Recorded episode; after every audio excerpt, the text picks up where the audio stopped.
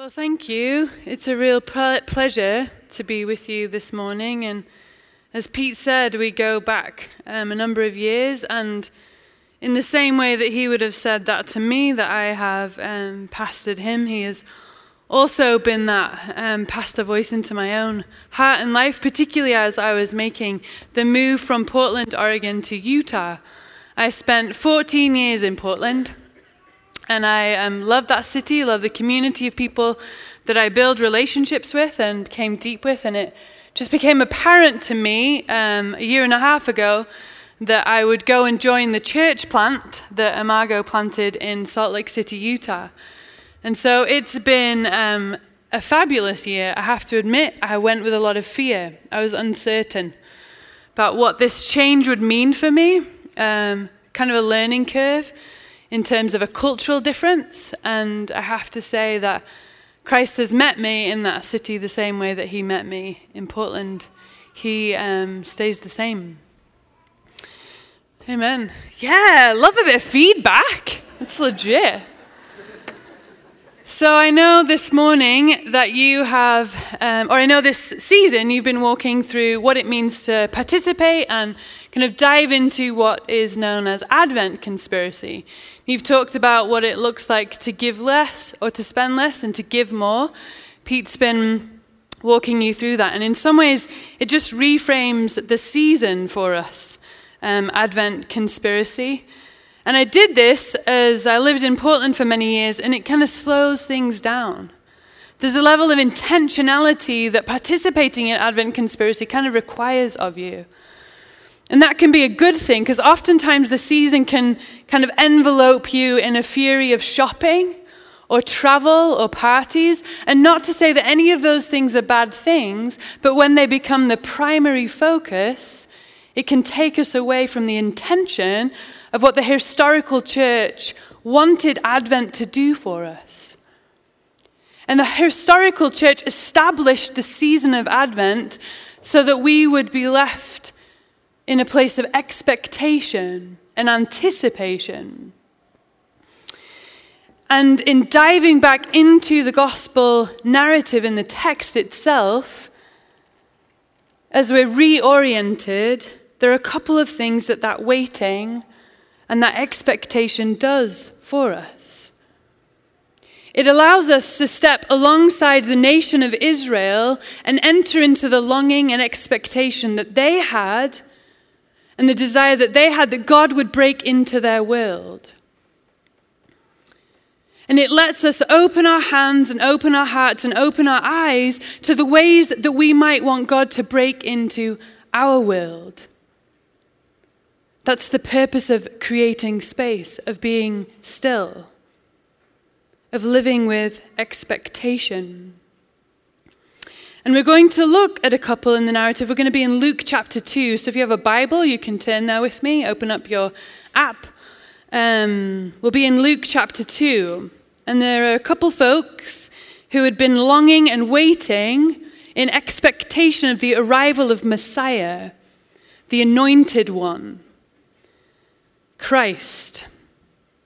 And they'd been waiting for a number, a number of years, and they going to the temple, the place where God's presence met with humanity, and we're going to jump in here now at the place of the temple. Christ has actually already been born, but we get this narrative of what these two individuals have been doing as they've waited and expected and hoped for the arrival of Jesus. So we're going to pick it up in Luke's Gospel, chapter 2. We're going to pick it up in verse 25. Mary and Joseph are bringing the Christ child to the temple and they bump into a couple of individuals. Verse 25 Now there was a man in Jerusalem whose name was Simeon. And this man was righteous and devout, waiting for the consolation of Israel, and the Holy Spirit was upon him. And it had been revealed to him by the Holy Spirit that he would not see death before he had seen the Lord's Christ. And he came in the Spirit into the temple, and when the parents brought in the child, Jesus, to do for him according to the custom of the law, he took him up in his arms and blessed God and said, Lord, now you are letting your servant depart in peace according to your word. For my eyes have seen your salvation, that you have prepared in the presence of all people a light for revelation to the Gentiles and for glory to your people Israel. And his father and his mother, mother marveled at what was said about him. And Simeon blessed them and said to Mary, his mother, Behold, this child is appointed for the fall and rising of many in Israel, and for a sign that is opposed, and a sword will pierce through your own soul also, so that the thoughts from many hearts may be revealed. And there was a prophetess, Anna, the daughter of Phanuel, of the tribe of Asher. She was advanced in years, having lived with her husband seven years from when she was a virgin, and then a widow until she was 84. She did not depart from the temple, worshipping with fasting and prayer night and day. And coming up at that very hour, she began to give thanks to God and to speak of him to all who were waiting for the redemption of Jerusalem. Would you pray with me? Jesus, thank you for um, your word and the way that your word invites us into a deeper understanding of the truths of who you are and who we are. I pray this morning that by the power of your Spirit, you would make us aware of your presence. You would make us aware of the things that we need to learn and hear in our minds and hearts of who you are and that we would be transformed, transformed into a people that will respond to you and live our lives in response to the truth of who you are. Lord, give us open hearts today. It's in Jesus' name that we pray. Amen. Um, my grandmother is 93, and she's totally epic. So there was one year, probably two years ago, um, and she traveled, I think, to six or seven different countries. I was like, how is it that my 93 year old grandma, at the time, 91 year old grandma, is like getting more travel than I get? Um, she's very adventurous, um, and she's a deeply grounded and rooted lady. And so it's always my pleasure when I get to go and spend time with her. She currently lives in Colorado. She lives underneath um, in a in a house beneath where my uncle lives. And there are times where I have opportunity to go and visit her, and it is an absolute delight for me to see her.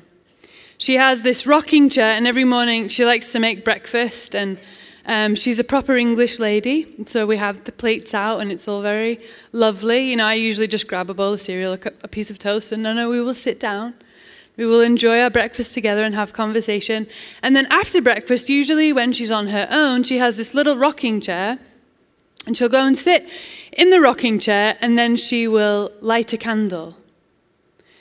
And then she has these songs that she sung as a little girl. She grew up in Ireland and she has these songs that mean a lot to her. And so she'll sing herself a chorus.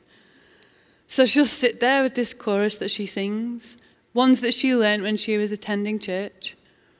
And then she will read a few passages from the Bible, and then she'll spend quite a bit of time praying. And she'll pray for all of us family members and um, anybody else that comes to her mind. And then the be- one of the best parts about it, though, is that then she'll just like blow out the candle and she'll close her Bible and then she'll just get about her day.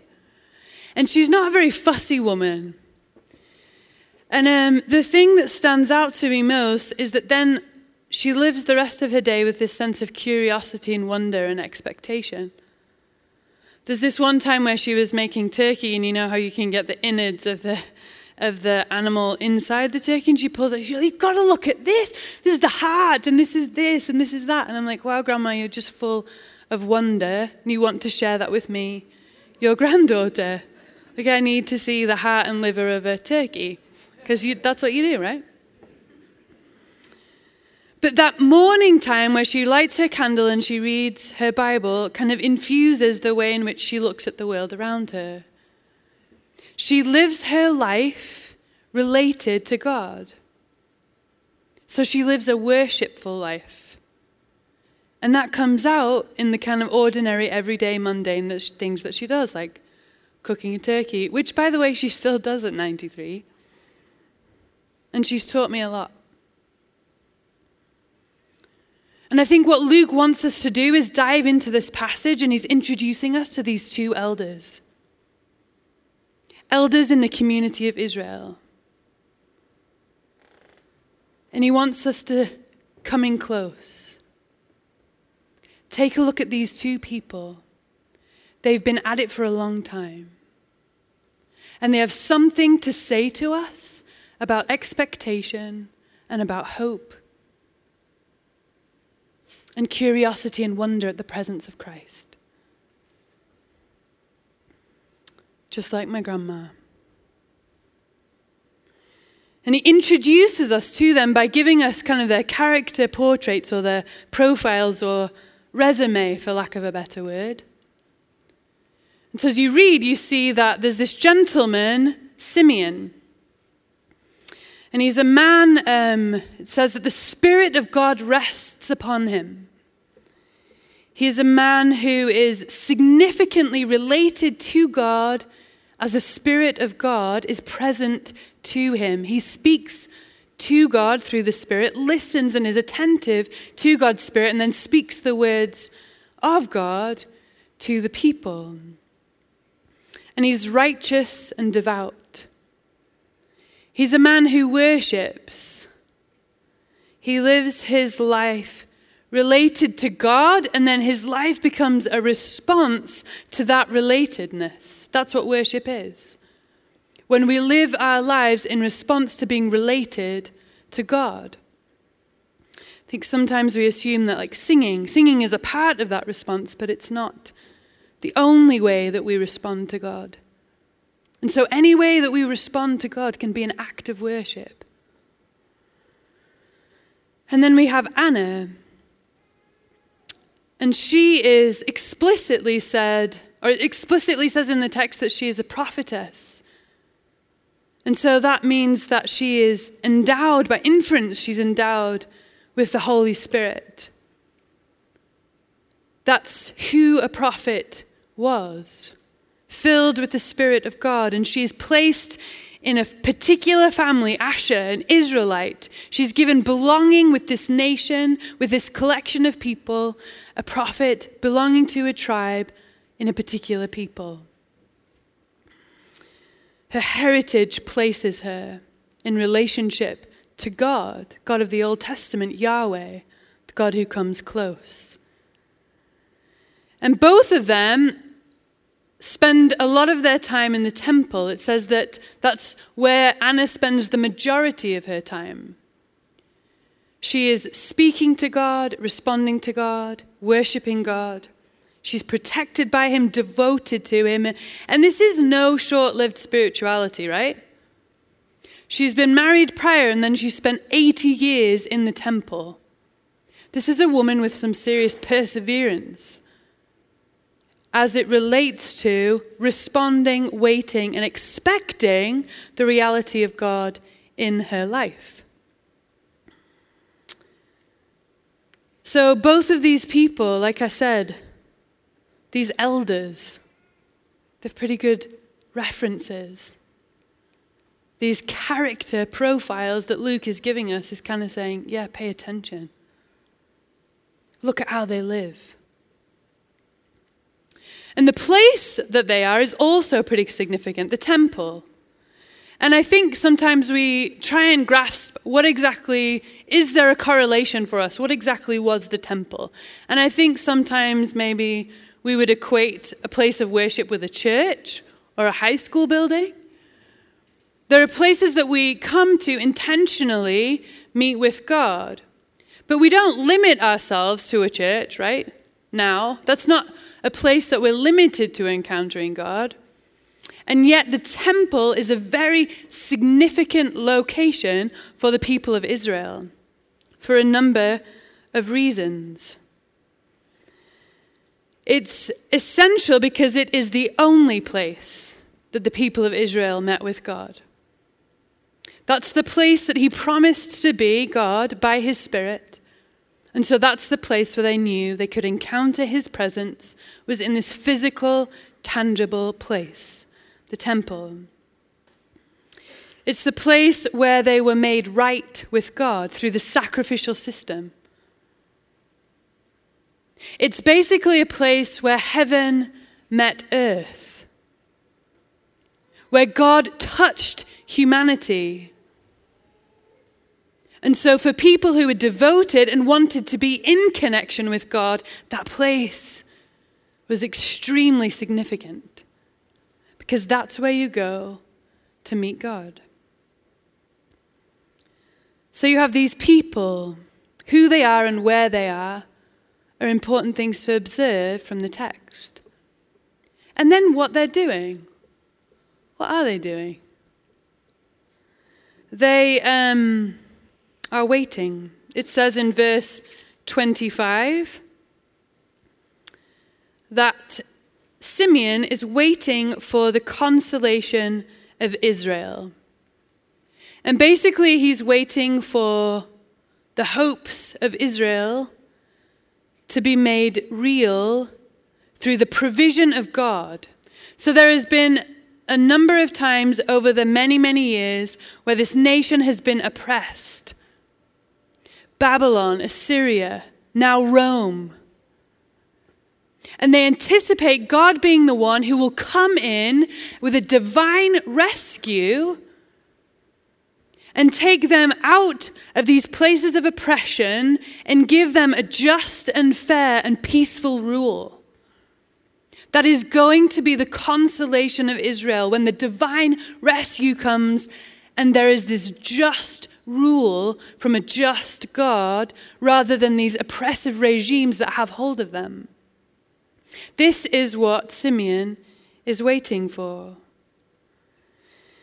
And in verse 37, you can see what Anna is doing. Anna is fasting.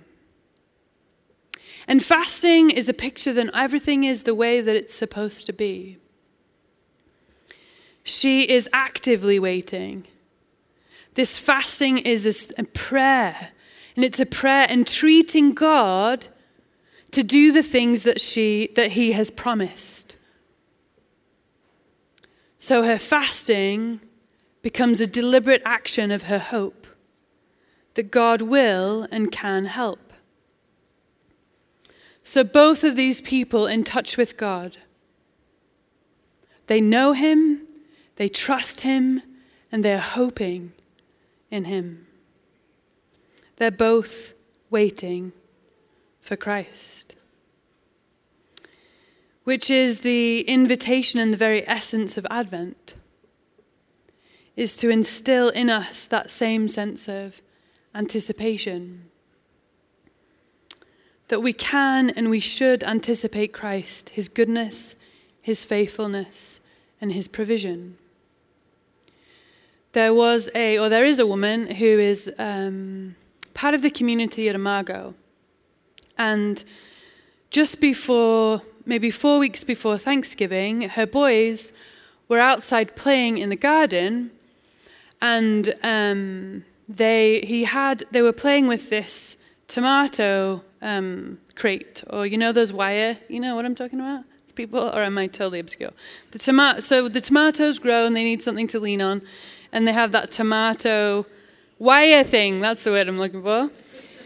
A crate. Thank you. Um, and the, they were just playing with this tomato crate, and one, her little boy, who's a six year old, they were throwing it back and forth, and there's a place in the back of the head where um, this tomato crate punctured the little boy. And so it went into his brain.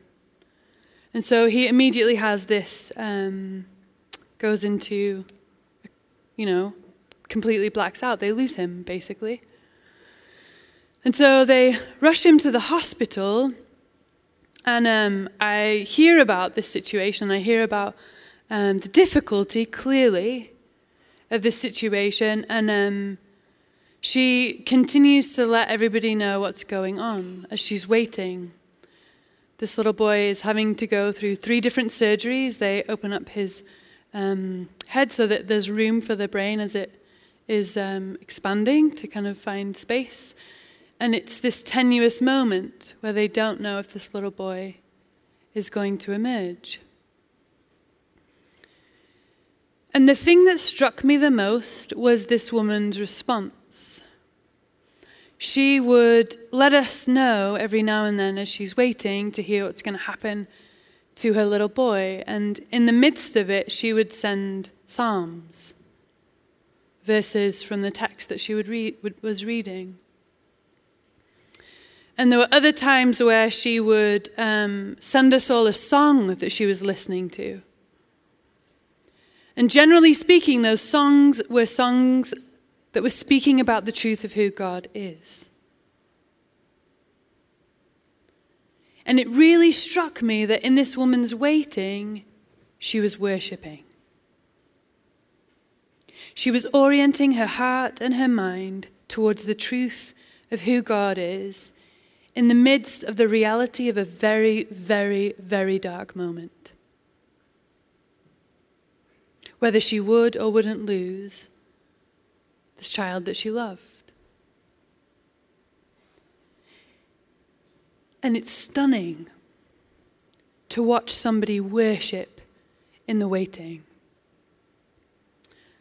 This little boy emerged and he's learning to walk, learning to speak, and he has this little sparkle in his eyes. And she continues to worship in the waiting.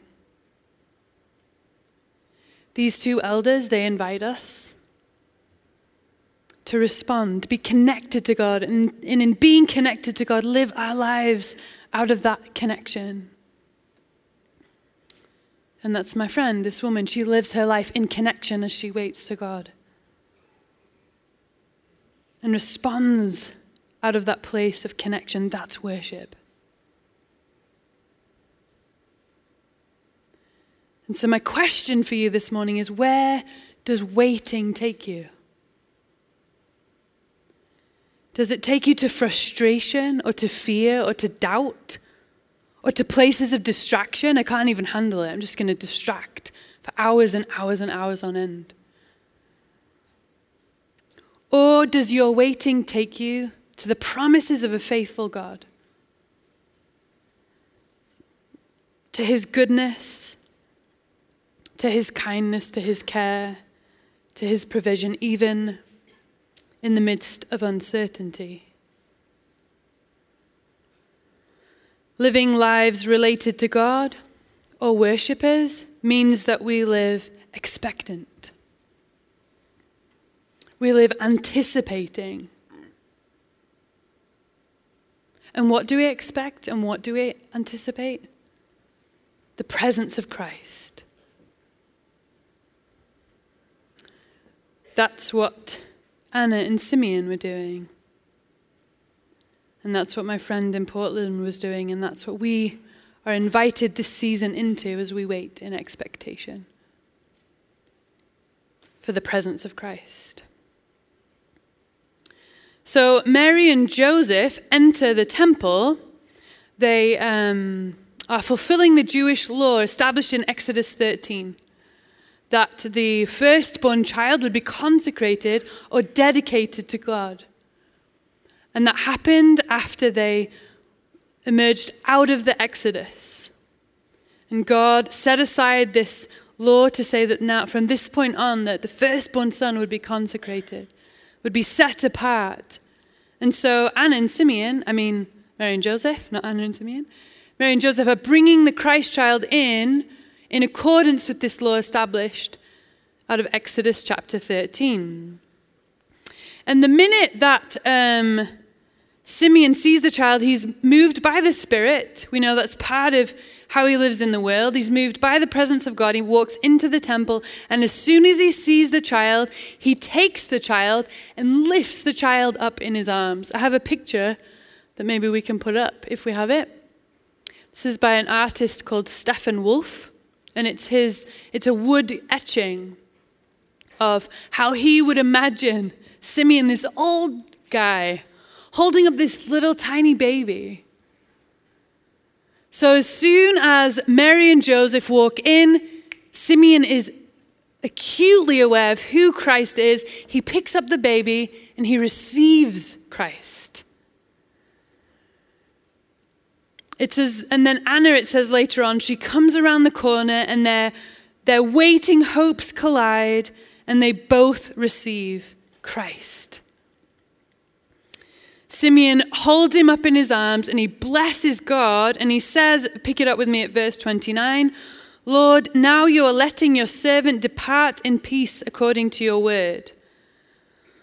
For my eyes have seen your salvation that you have prepared in the presence of all peoples, a light for revelation to the Gentiles and for glory to your people Israel.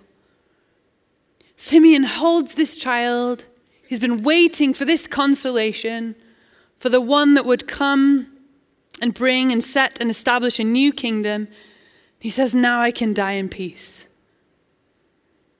And why do you think he can die in peace? Because he has experienced and received Jesus. And in Jesus, says Simeon, is salvation. In Jesus is the divine rescue, the one that he was hoping for. And it's a rescue that has been and is prepared for all. It says, a light to the Gentiles and glory to my people Israel. As he holds up this child, it is consolation for himself, but it is also for the people that he represents, Israel. And then the folks that they were telling the story of God to, Gentiles, basically everybody else. So Simeon speaks here and encompasses the whole of humanity in his declaration of this divine rescue. And he describes Jesus as light. And light, um, basically, light allows you to see things, right? When you have a nice evening out, maybe, and you walk home and all the lights are off, you walk in and what do you do? Come on now. You turn on your lights. And why do you turn on your lights? So you could see, right? be a bit of a mess if you're like fumbling around. You're like, oh yeah, I did know the couch was there, but now my knee is really letting me know that the couch is there. So we turn the lights on so that we can see. When you're camping, now that I'm in Utah, I feel like in Portland people say they're outdoorsy, but then I moved to Utah and I'm like, people really are outdoorsy. I kind of imagine it to be similar to Bend. And, you know, folks have those, the, the, all the gear, you know, the outdoor gear. And one of the things I've realized is that anybody who's go camping, like you have to have that thing that you put on your head, and then that's your torchlight. Right? Then you can see your way to the loo, to the bathroom, you can see you as you're cooking. Like the light lets you see out in the middle of nowhere. My mum and dad live in the north part of England at the moment, and um, they had they're having huge floods right now in the north part of England, and they can't really get anywhere. And so they run a school over there, and um, everything's gone dark. And my mum said, It's so wonderful that all these students have their iPhones.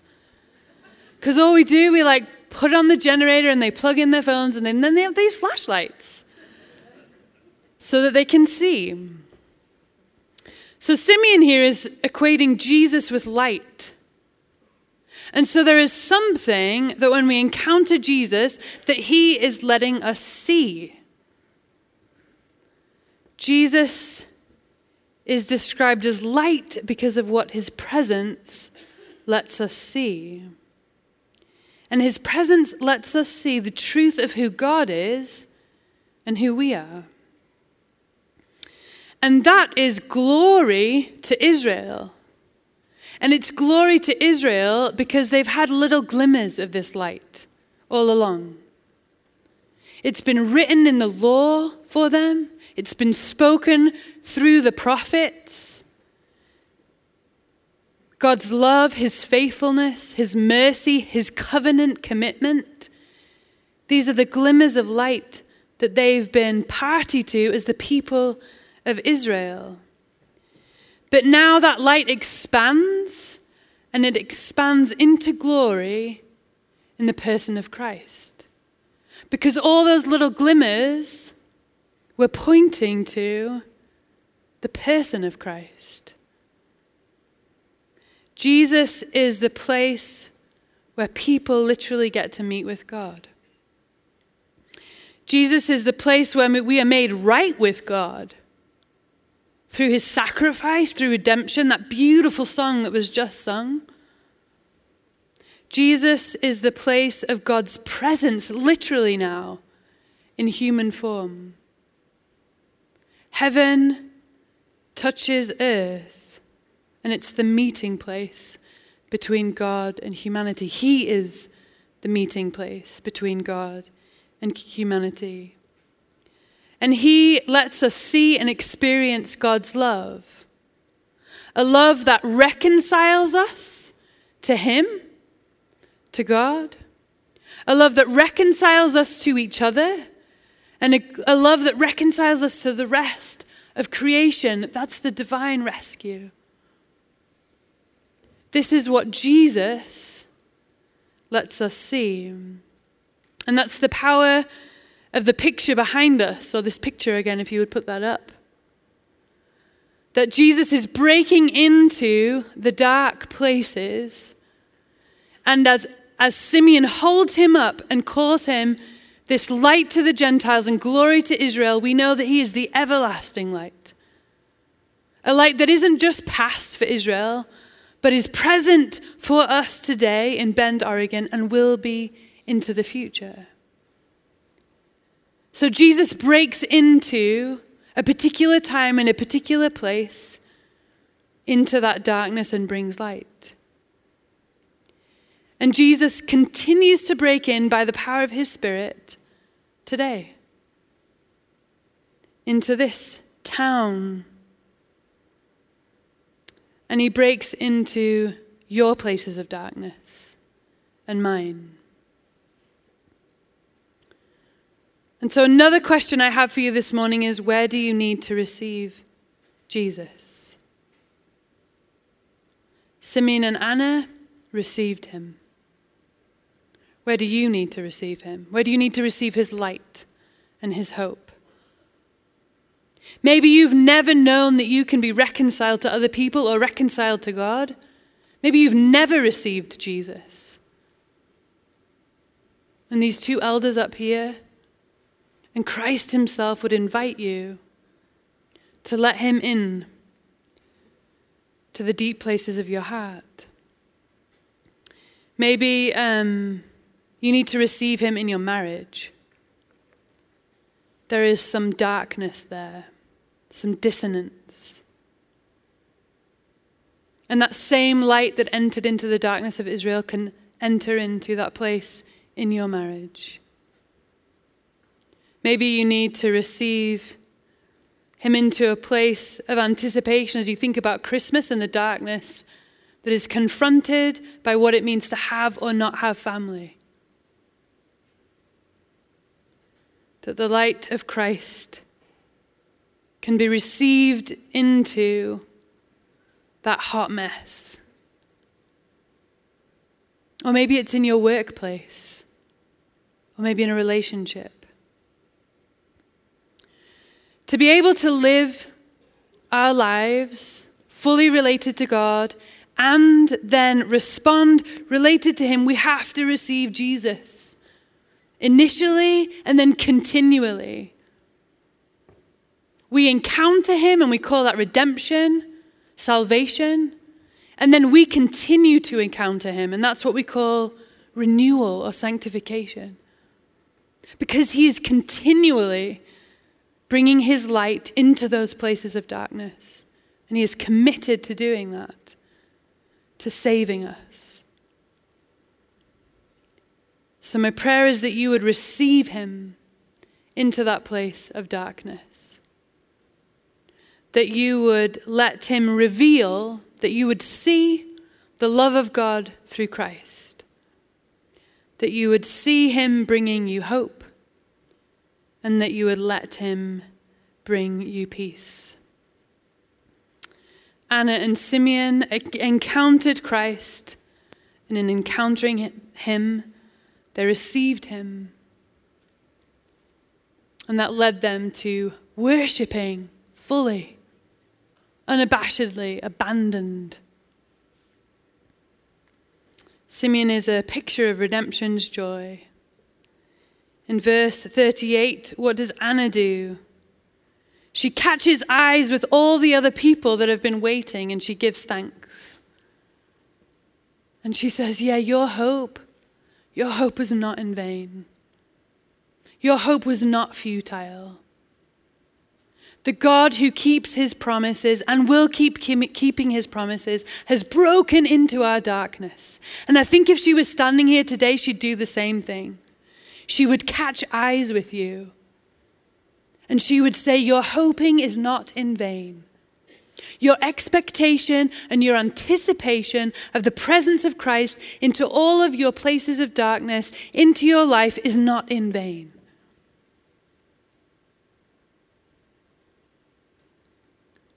She wants us, Luke wants us to listen to her.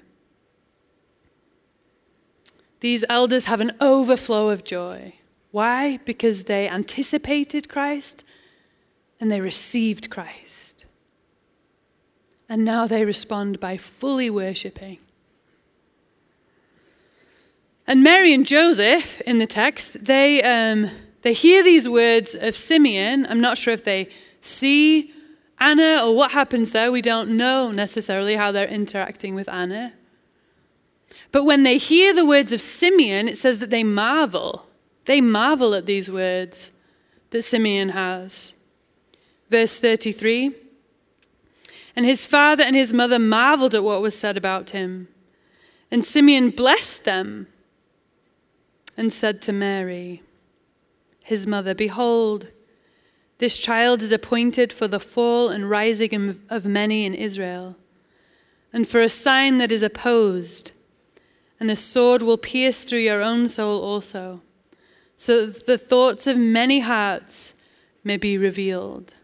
I want to read that again. And Simeon blessed them and said to Mary, his mother, I can see him kind of holding the child and then kind of locking eyes with Mary. Behold, this child is appointed for the fall and rising of many in Israel, and for a sign that is opposed and a sword will pierce through your own soul also, so that the thoughts from many hearts may be revealed. He blesses them, which means that he speaks the truth over them. And then he looks at Mary and says this to her, and you're like, dude, that does not sound much like a blessing. Right? It's going to be a sword that pierces your soul. You're like, right, I didn't really expect that this morning. Thanks, Yo Simeon. But Simeon knows something.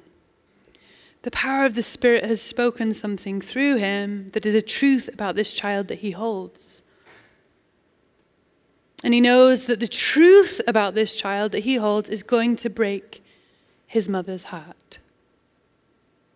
It will be like a sword piercing to her very soul. Because the Spirit attests always to the truth. And the Spirit knows the narrative before it's lived. The Spirit knows what is anticipated for this Christ child. Mary's son, Jesus, is a sign, a declaration of God's love. But he's going to be seen as a threat. He's going to be denied. He's going to be looked past. He's going to be mocked. And he's ultimately going to be condemned and crucified. And although the proper response to this child is worshipping fully, it's not the only response, right? It's not the only response to this child. This Savior, who is light and glory, will be a threat. He'll be threatening. And I know that already Pete has told you that he was already a threat to the king in those times, King Herod. A child this small becomes a threat to his kingdom, and so then what does he try and do? Abolish it in the most destructive and oppressive way. by getting rid of all the children that are two and under.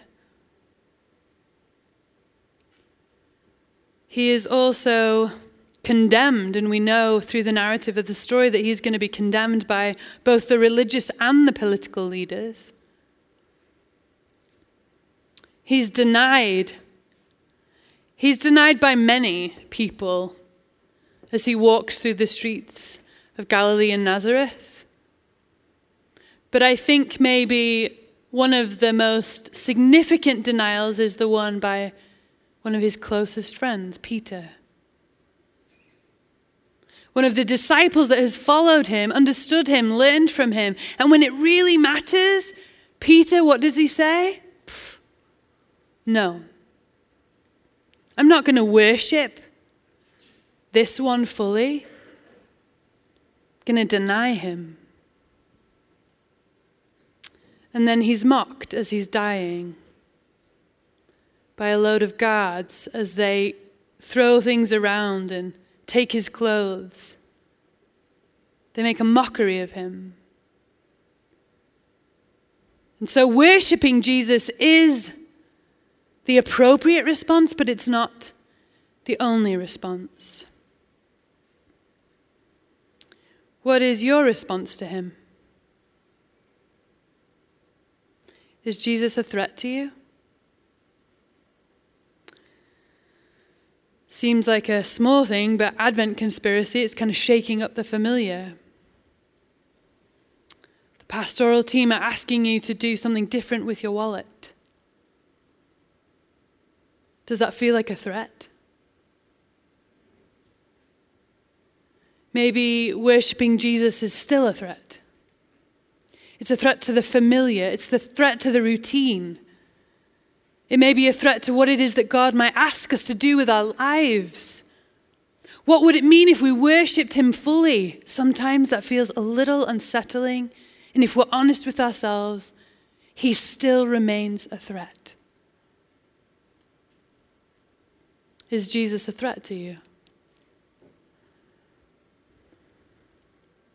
Is um, your response to Him is to deny Him? And yeah, you're here on a Sunday morning, so you're like, no, I don't, I don't deny the reality of Jesus. But this really is the only time that you would make a declaration. You're connected to Him here, but then it doesn't really influence the way that you live your life anywhere else.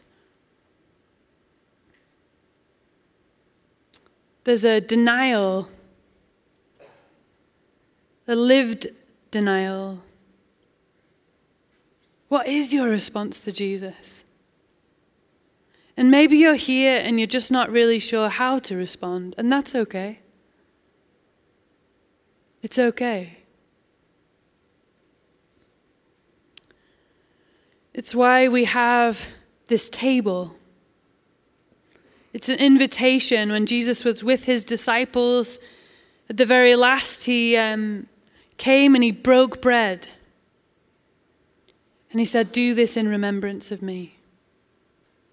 And he took the cup and he lifted it up and he said, This is the blood of the new covenant. Do this in remembrance of me.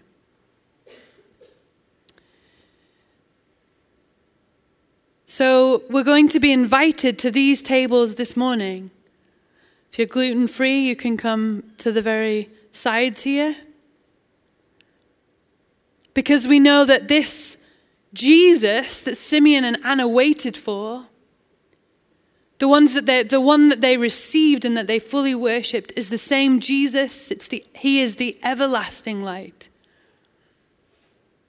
And he continues to ask us to respond, to receive, to hear from him. And so we do that in a very tangible, tactile way this morning through communion.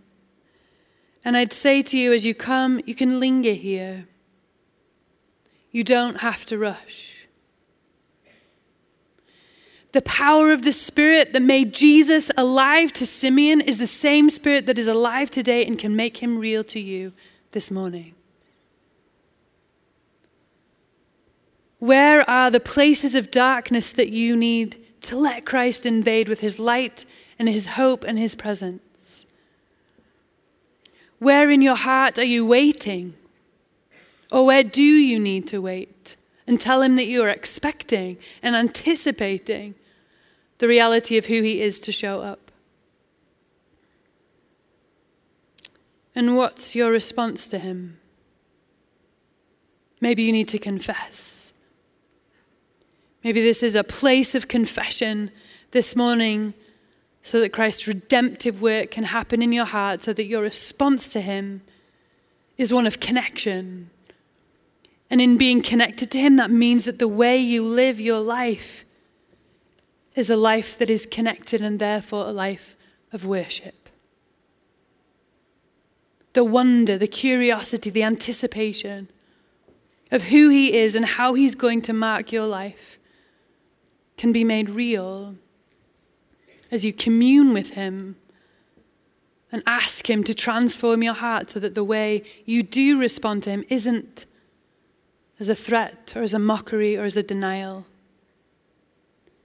but instead is a response of faith and trust and hope. That He does and He will and will continue to do the work that He's promised to do in us and through us in the city in which we live. And so, as you spend less and you give more, it isn't just to reframe Christmas. It's so that you can have space to encounter Christ. You can expect Him, receive Him, and respond to Him. Fully worshipping. Let's pray. Jesus, I thank you for our elders, the ones that live among us now. I thank you for my grandmother. I thank you for the way that her faith um, calls me into a lived practice of expecting you and anticipating you and wondering at the things that you have done will do. I thank you for the elders that you give us in this text of Anna and Simeon and the way that they waited, the way that they anticipated. And as they received you, you broke into the dark places. And though there were many responses that, that happened and many responses that people have had in history towards you, I thank you that their example was of worshipping fully. And so I pray for this community of folks as they step into Advent conspiracy. I pray that you would encounter them in a fresh way, in a new way. I pray that, Holy Spirit, you would make Jesus' redemption and love real to them. I pray that they would truly see in Christ the love of the Father, reconciling them to Him, reconciling to family members and in marriages, and Lord, reconciling us to, to the works that we do in love as we reflect the light of who you are. So I pray for this community. I pray that this community would respond to you and worship fully, that their lives would be marked significantly by your presence. Pray that you would meet them today here at your table, the table that you have set for us. Pray these things in your name, Lord Christ, and for your glory and love. Amen.